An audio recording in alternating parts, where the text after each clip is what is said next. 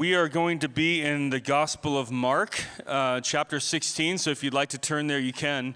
Um, as we turn there, I mean, I, it, just to kind of set the context of where we're going in the Bible today, uh, I was thinking a lot this week about a number of different things that have to do with people's last words or example, and then the life that kind of flows out of that. Uh, Memorial Day being one of them.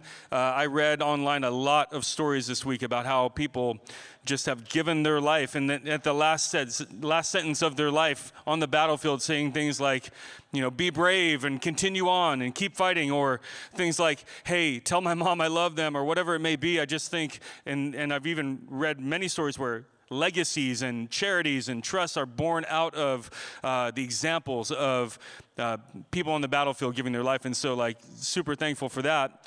Um, also, um, just I don't know about you, my social media is filled up with high school graduations this week. Like, 15, 20 parties that I could have gone to that I missed some. I'm going to have to apologize to some people. I don't know. But um, just many parties. And, and one thing I, you go to these graduations, and there's always a speaker that gives these wise words. Um, and then people are supposed to live their life in that example or the wake of those words. Like I went to the BSU graduation, and Dr. Marlene Tromp uh, said that her, her whole life was dedicated to her father, who was a coal miner. And basically, she got where she's is today at this high level of education by really seeing the hard work and the values that he kind of put in and stuff like that. So, anyway, I've just been meditating on all of that and uh, also on some pop culture remembrance things that you guys maybe you know um, this phrase uh, or the movie Iron Man, excuse me. Have you guys seen Iron Man? I know this is Marvel movies, right?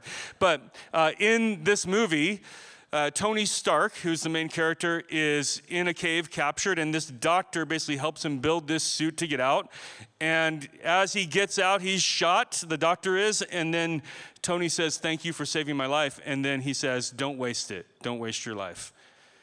And then one more. One more word of remembrance, and that is uh, in, I, I don't put it up there yet. I want to see if you can actually finish this sentence for me. With great power comes Man, you guys are great. Good job. Um, and that is from, of course, Spider Man, where Uncle Ben told that to Peter Parker before he died, of course. And so, anyway, just thinking about this whole thing, this whole theme this week of last words and then a life lived out in legacy to that.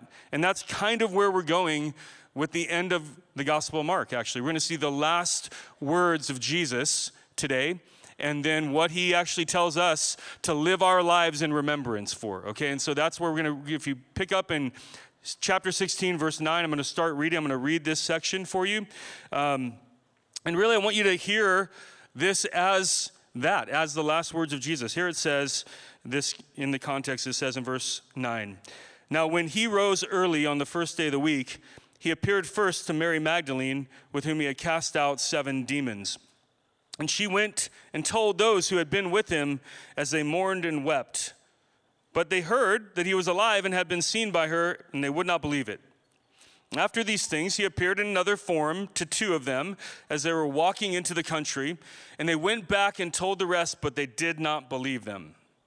And then afterward, he appeared to the eleven themselves, and they were reclining at table, and he rebuked them for their unbelief and hardness of heart because they had not believed those who saw him after he had risen. And he said to them, Go into all the world and proclaim the gospel to the whole creation. Whoever believes and is baptized will be saved, but whoever does not believe will be condemned. And these signs will accompany those who believe. In my name they will cast out demons. They will speak in new tongues. They will pick up serpents with their hands. And if they drink any deadly poison, it will not hurt them. They will lay their hands on the sick and they will recover. And so then the Lord Jesus, after he had spoken to them, was taken up into heaven and sat down at the right hand of God. And they went out and preached everywhere while the Lord worked with them and confirmed the message by accompanying signs. So, this is the final bit in the Gospel of Mark. We've been doing this series, I can't remember how long, but for a long time called The Way of the Lord through the Gospel of Mark. Um, I don't know how this happened, but I actually got to close out our Sermon on the Mount series. I got to close out the Ecclesiastes series, and now I get to close out Mark. I don't know why. I'm not a good closer, but I'll try. So, uh, nonetheless, uh, we are at this last part of The Way of the Lord. Um, and, and really, this story, this, this idea from the Gospel of Mark that we're finishing with, um, kind of makes me think about all this stuff we've been talking about. Like, uh, all the graduation ceremonies, all the things going on in life. I don't know, life is so busy. Um, I, this week, have had some house projects going on, crazy stuff, roofing, balconies, things like that happening, and just dealing with contractors. Um, a good thing happened. My wife, or not my wife, my daughter got engaged, which was praise to God, so that was awesome. Um, and let me be clear, that's a good thing, okay? I'm super happy about that. Um, but what I've been realizing this week is that in the midst of bad things, but also really good things. It's so easy in life to kind of get distracted um, from maybe even what Jesus is trying to tell us here in this passage. And I think this passage itself is an illustration of that because in the passage, maybe you're distracted already because we read and you're thinking things like poisonous snakes, drinking poison, or not poison, snakes, snakes drinking poison. You're thinking, like, some of you know, should this passage even be in the Bible?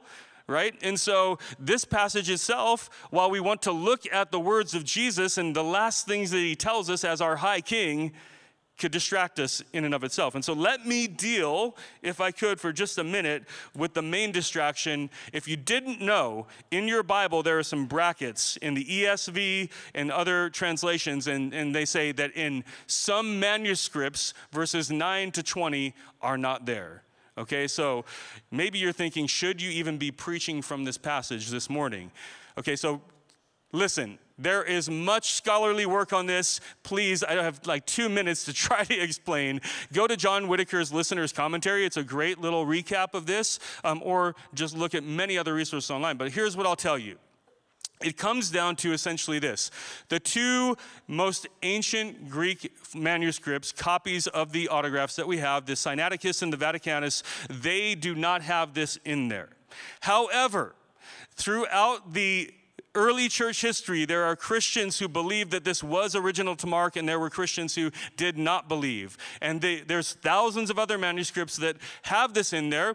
Most scholarly consent today is that perhaps this was not original to Mark, but we're not sure still. And the early church fathers who commented on this passage were themselves split. I could give you the names, but there's names like Irenaeus and all these people that were split on the subject to one degree or the other. Here's the point some people say, well, wait, are you telling me that Christians added to the Bible that I'm reading?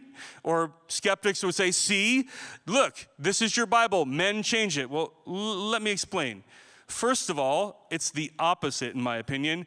Christians here are showing our work. We're saying, look, from the earliest Christian days in the oral tradition, right after Jesus, there's been dispute about this account, and we're going to actually show you up front. So in op- contrary to the belief that Christians try to hide evidence that the Bible's not true, the Bible's not real, we're saying there's two places, John chapter uh, 7, 8, and then here in Mark, that we're just, there's some debate about, okay? We're being honest about that. But here's the good news everything that's in this passage that we just read is in the other gospel accounts. So, regardless of whether Christians accept this as the verified ending of Mark or whether Christians think that this should not be in the ending of Mark and it should end with verse 8, all that I'm going to tell you today is true according to the Word of God and the other passages that are affirmed in Luke and John and Matthew. And so that's where I want to get this morning. I hope I dealt with that a little bit. There's so much more. I mean, I saw this week on YouTube an atheist saying, like, hey, since this is in Mark, why don't you drink poison, Christians, if you think that this is true? So they've taken the passage that way, or other people challenging the veracity of the Bible this way. So plenty of information for you guys online, but just to say that this is Bible truth, in my opinion, whether or not this was Mark's original autograph, so to speak. So, anyway, where I want to get to really in this passage today centers around one verse. While there were two competing versions of the Gospel of Mark in the early days of the church, um, uh, what we do know is that this corresponds uh, with the gospel accounts in Matthew, Luke, and, and John. And in verse 15, we have the center of this passage, which is the last words of Jesus. And he says very simply Go proclaim the gospel to all creation. And that's really what we're going to talk about today. That last word of Jesus and how we live in remembrance of it. Jesus tells us to go, proclaim, remember me. Go, proclaim, remember. And, and this is what it's all about. Even this section, which I won't cover in verses 9 to 14, where we have these accounts of Mary Magdalene, verse 9 to 10, who Jesus cast seven demons out of. Great testimony, by the way. Um, she is accounted for in John 20, 11 to 18. Then in verse 12, we have the road to Emmaus. That's Luke 24, 13 to 35. And then in verse 14, Jesus appears to all the disciples, which accounts to John 20, 19 to 23. And all of this just serves to say one thing. By the testimony of two or three witnesses, Jesus rose from the dead he's alive. He was Jesus Christ of Nazareth, and now he's Jesus the Christ, the high King of heaven. He's no longer dead, he's risen from the dead. And it's testified by multiple gospel accounts and multiple people. And Paul would go on to say in 1 Corinthians, by hundreds of people seeing him in a, you know, at one time. And so, really, that's that first part, just a testimony of the risen Christ. Now, let's get to the words of Christ.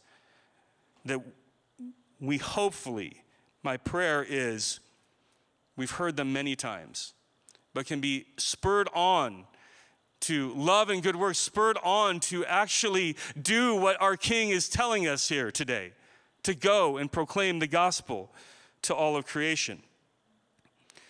Like I said, you could compare this directly with Matthew 28. I'm going to read that version for us so we get that too. It says, Go therefore and make disciples of all nations, baptizing them in the name of the Father, the Son, and the Holy Spirit, teaching them to observe all that I've commanded you. And behold, I'm with you always, even to the end of the age.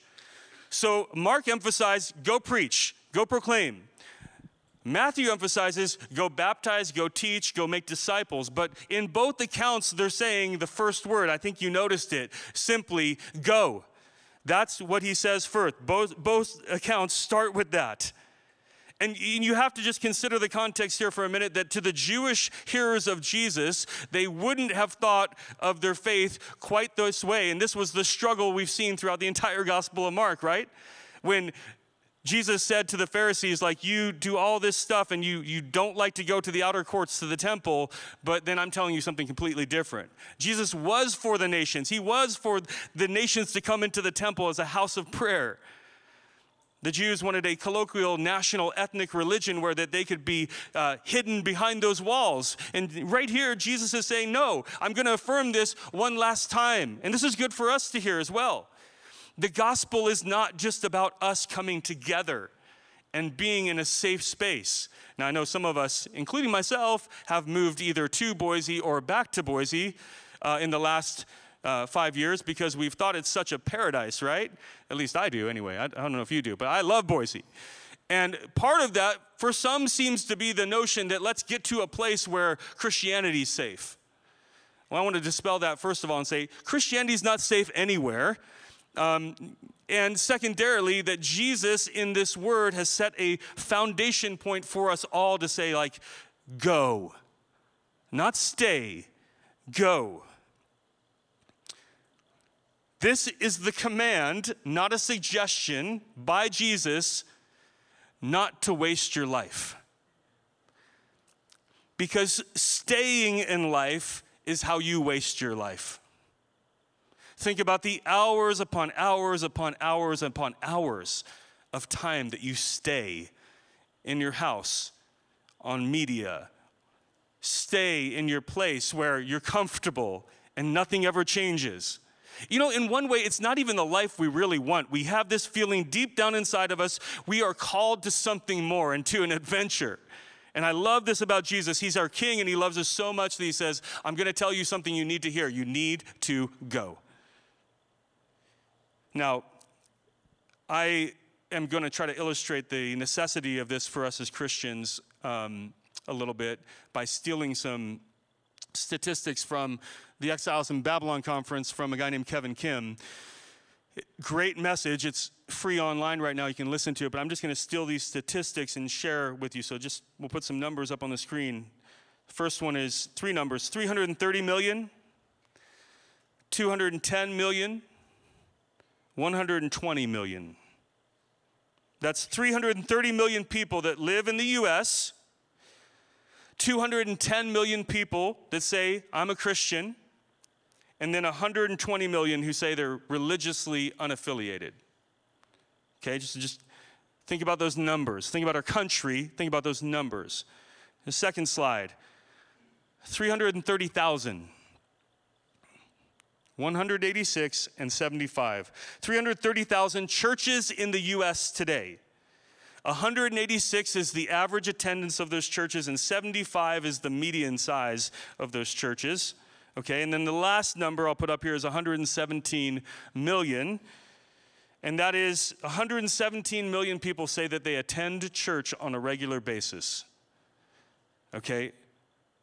So if you go back to the 300 excuse me, the 210 million people that say they're a Christian and 117 million say that they attend church on a regular basis, that's 93 million people who say they're Christians but aren't active in the local body of Christ. So, first of all, they're not even on the bench, they're just like in another field somewhere else. Kevin went on to share some more statistics like 4,000 churches get planted every year, but 3,700 3, shut down every year which is a net gain of 300. When stats show that we need a net gain of 3,700 churches planted just to keep up with population growth. This is why we should be excited, by the way, about this revitalization of Trinity that we're a part of. It's a wonderful opportunity to not let a church shut down. But really, here's the idea. And what I'm trying to get and press on us a little bit as we sit here in this sanctuary this morning is we can even feel sometimes like it's a, a, a bigger gathering, right? If we took this gathering and went out to a field somewhere, we'd feel small really quick. We should try that sometime. And here's the reality in a big world with lots of need and lots of people, Christians are commanded to go into the world. Every single one of us. And I'll come back to that later. And this going is not just like, hey, go on a mission trip. Go and serve at an event. Go and love somebody one time in your neighborhood. You did that. That was really hard that one time, but you did it. You know, it's more than that. Actually, most scholars say that when Jesus said go, the idea here is as you're going. And it's an identity that he's calling us to to say your entire life is to be a going lifestyle, not a staying lifestyle. Think about in Israel, the Dead Sea. Some of us went to, I didn't go, but some of you went to Israel. Um, and what you notice is the water flows in, and then, of course, it's a classic example, it doesn't flow out and it dies. And so it is, Jesus is setting us up to say, Go. The way of the Lord is not static, it's not cloistered, it's not comfortable. And maybe already this is a challenge to us. I know it's challenging to me as I talk it myself. I want so badly to be comfortable in life. But Jesus is setting this foundation stone to say, that's not my way, that's not what I do if you want to follow me. So, and to think about this more, think about what it even means to go, okay? Who has uh, done a family vacation ever? Joyous times, of course, never any problems, I'm sure. Um, but I actually do really enjoy family vacations. I don't really like the process of building up to plan and get everything, you know, like packing the van and I mean, just crazy stuff that has gone on, I think, in my life anyway, with uh, just trying to go on vacation or try to go camping. Um, we are going on a mission trip this summer. Um, myself and Connor, our college pastor, with 15 college age, post college people. And it's amazing. I'm super excited. But I've also realized like there's so much. I haven't done a short term trip because I was a long term missionary. I'm like, oh my gosh, there's so much to do here, so much to plan, so much to organize, so much to pray about, so much to trust God in, and just uh, so much just to go. But that's because it's uncomfortable. It's a disruption to my regular life. But maybe the problem is in the first place that all this planning, money, etc., that takes to happen, it's, it should be a part of my regular life all the time. Um, I, I do this when I teach our community groups as the leaders and, and train them. I say, you know, really, every single one of our community groups should be an outpost for people to do the mission of God. Um, think about this. How many of you guys have been on a mission trip? Anyone?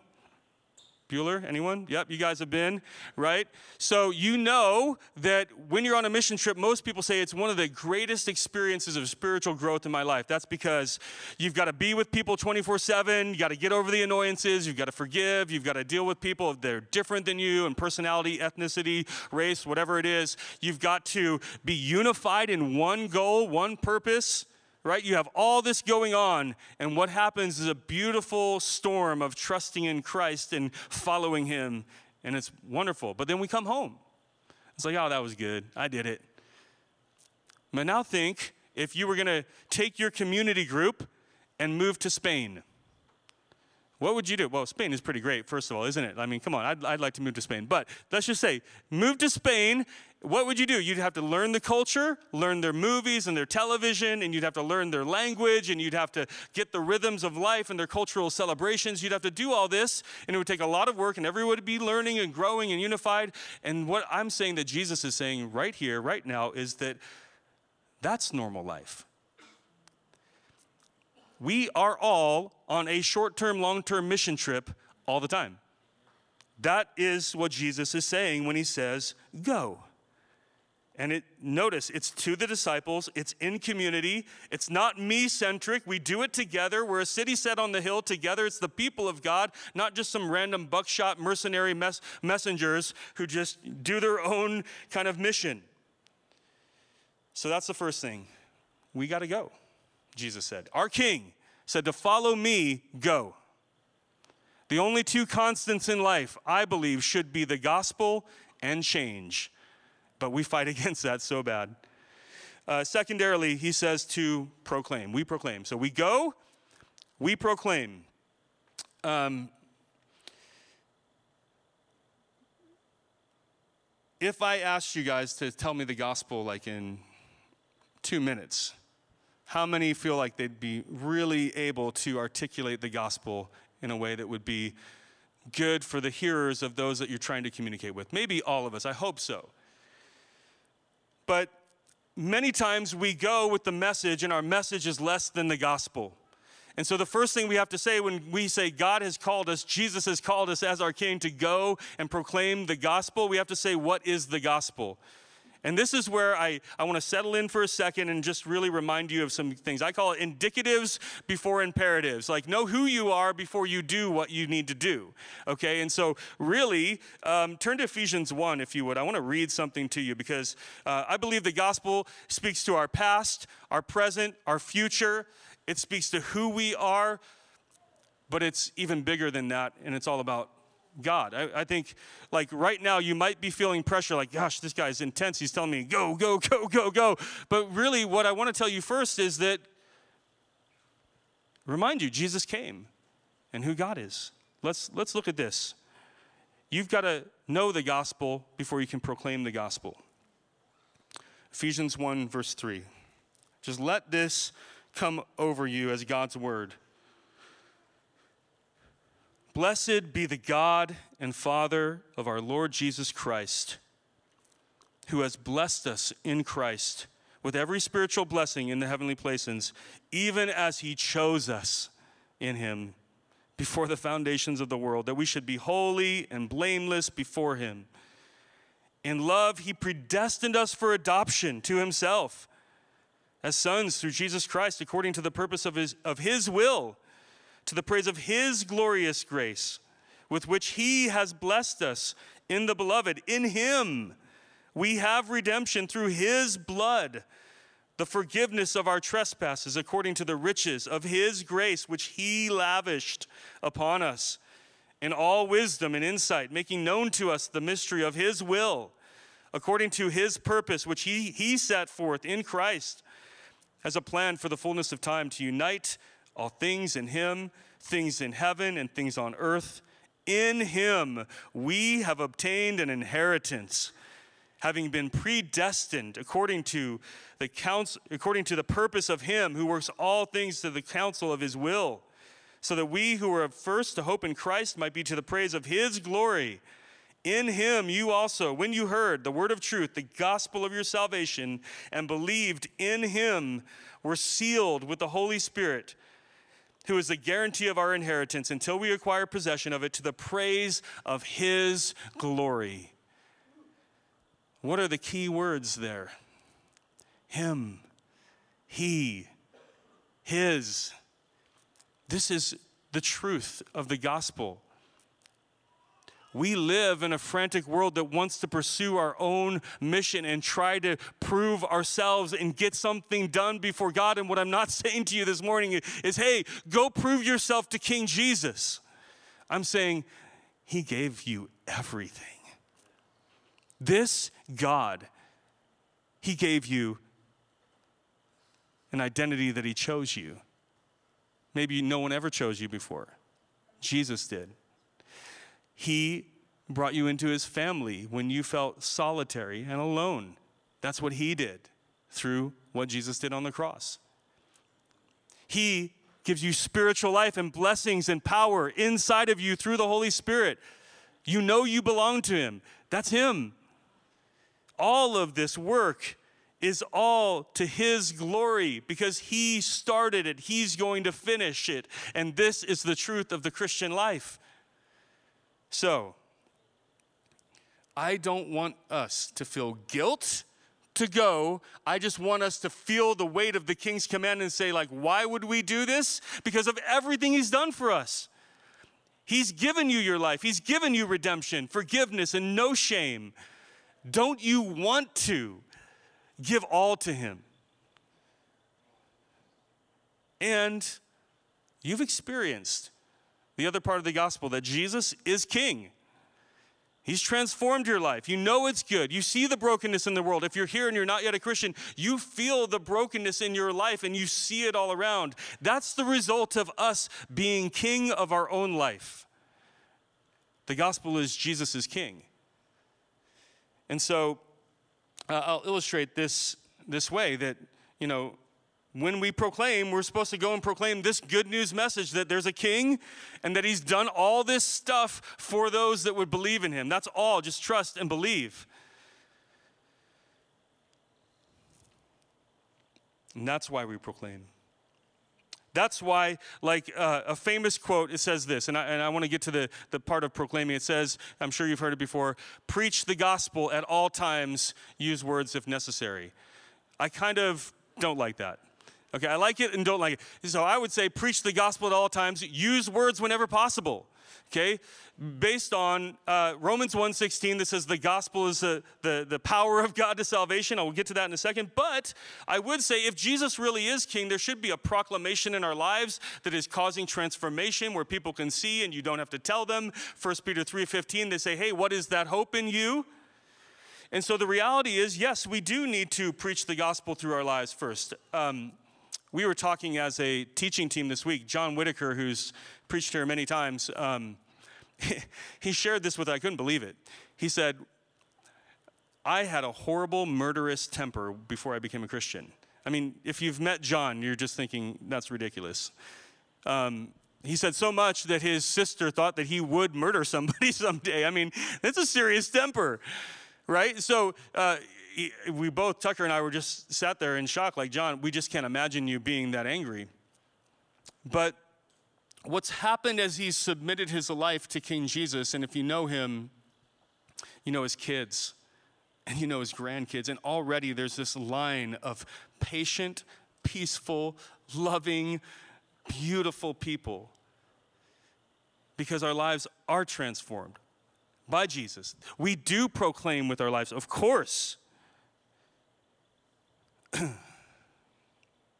but we proclaim with our words. We proclaim with our words, and this is important. I would be wrong, and I think that there has been, of course, many good movements of reminding us of how our lives need to look, how we need to be together as a church.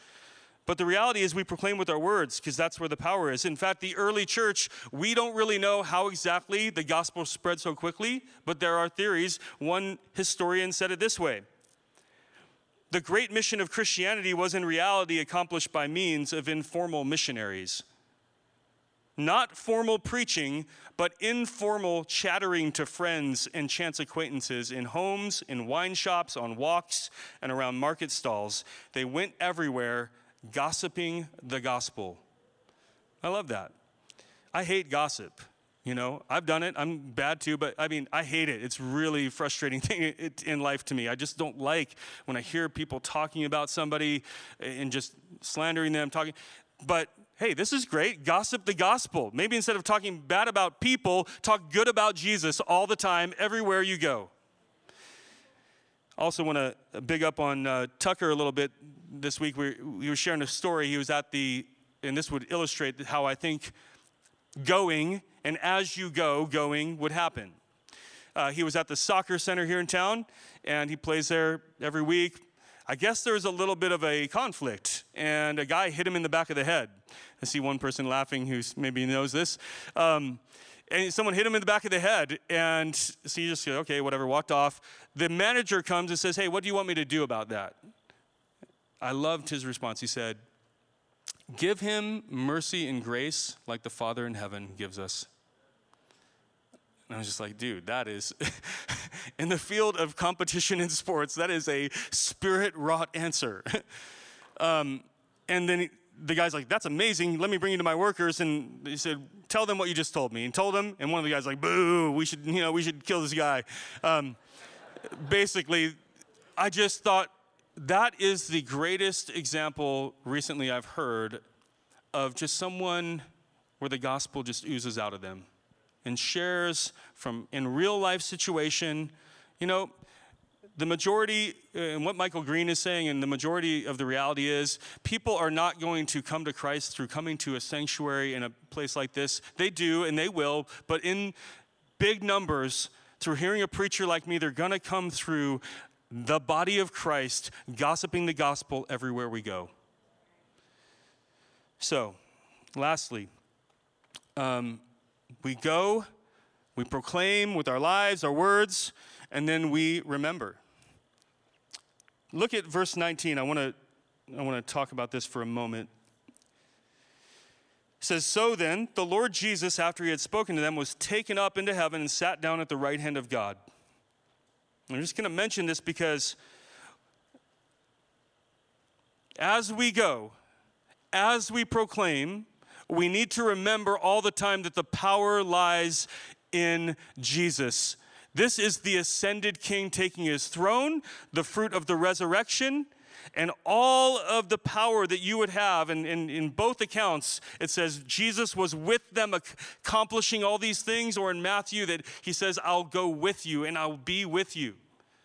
If you are scared, if you are nervous, if you want to stay comfortable, if you feel like you can't do this, I want to tell you it's not what you can do.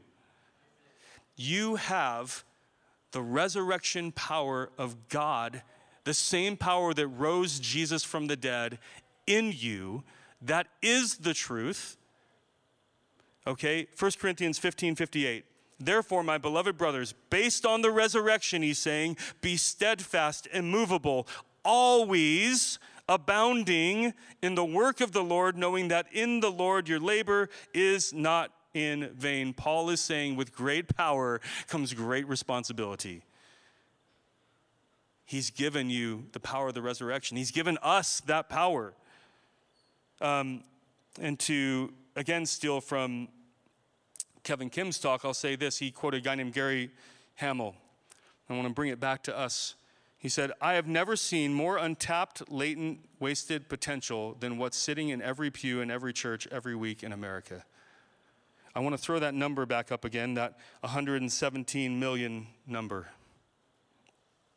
And Kevin closed his talk and he said, What if the 117 million got out of the pews and into the game? That's exciting. Listen, I can't do anything to cause you to be spurred and provoked and, and empowered to want to be in the game.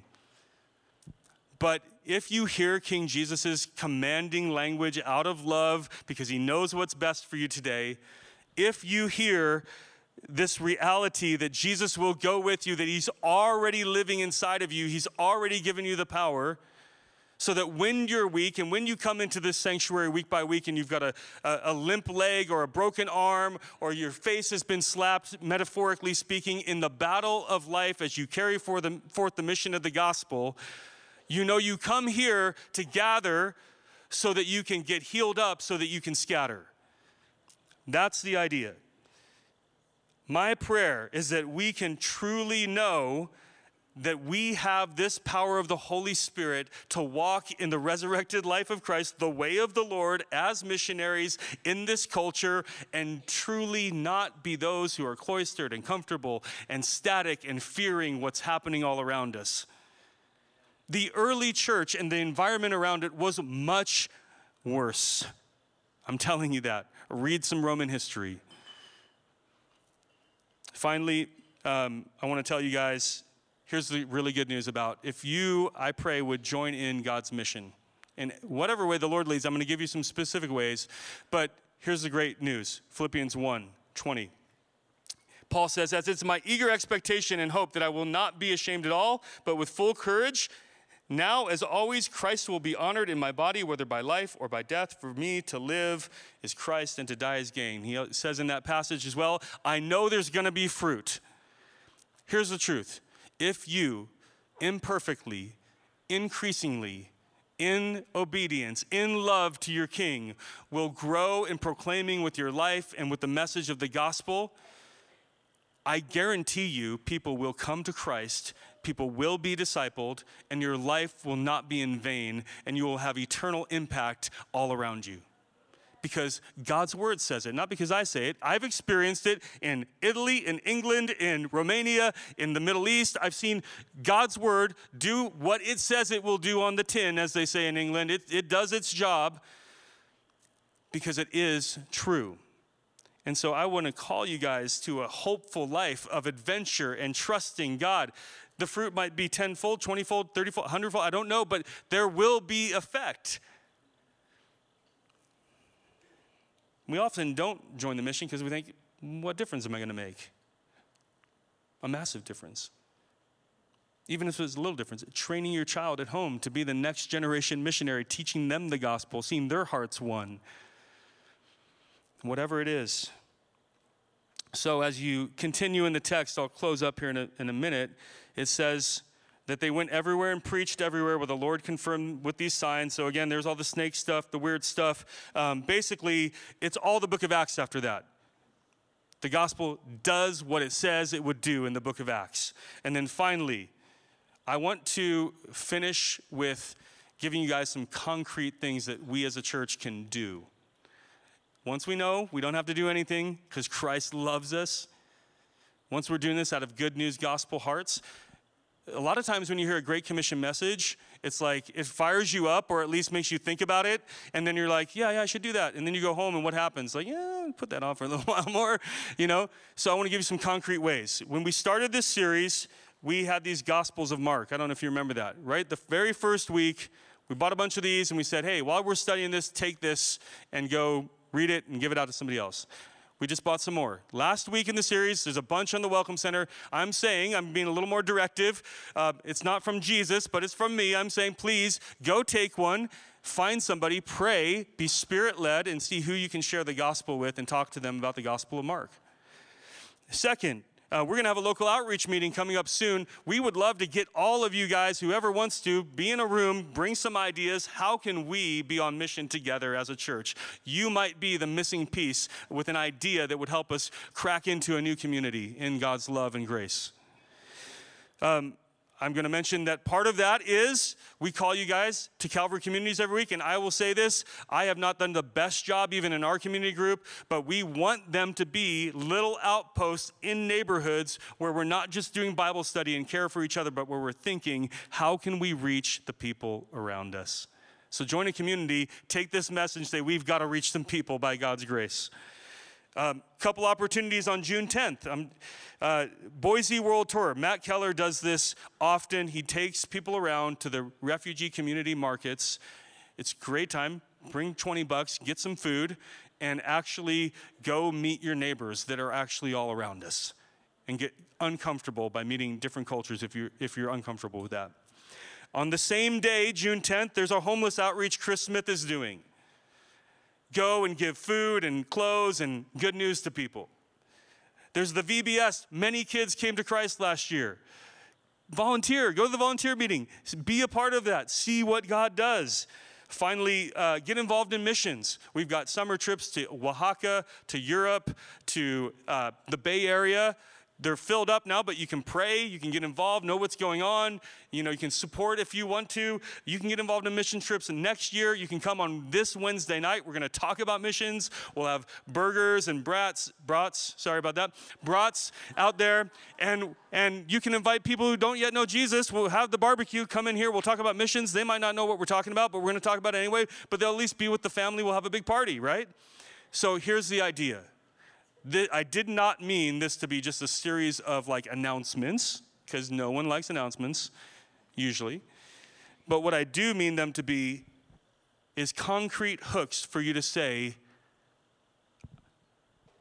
I'm going to take a baby step, I'm going to get in the game with that.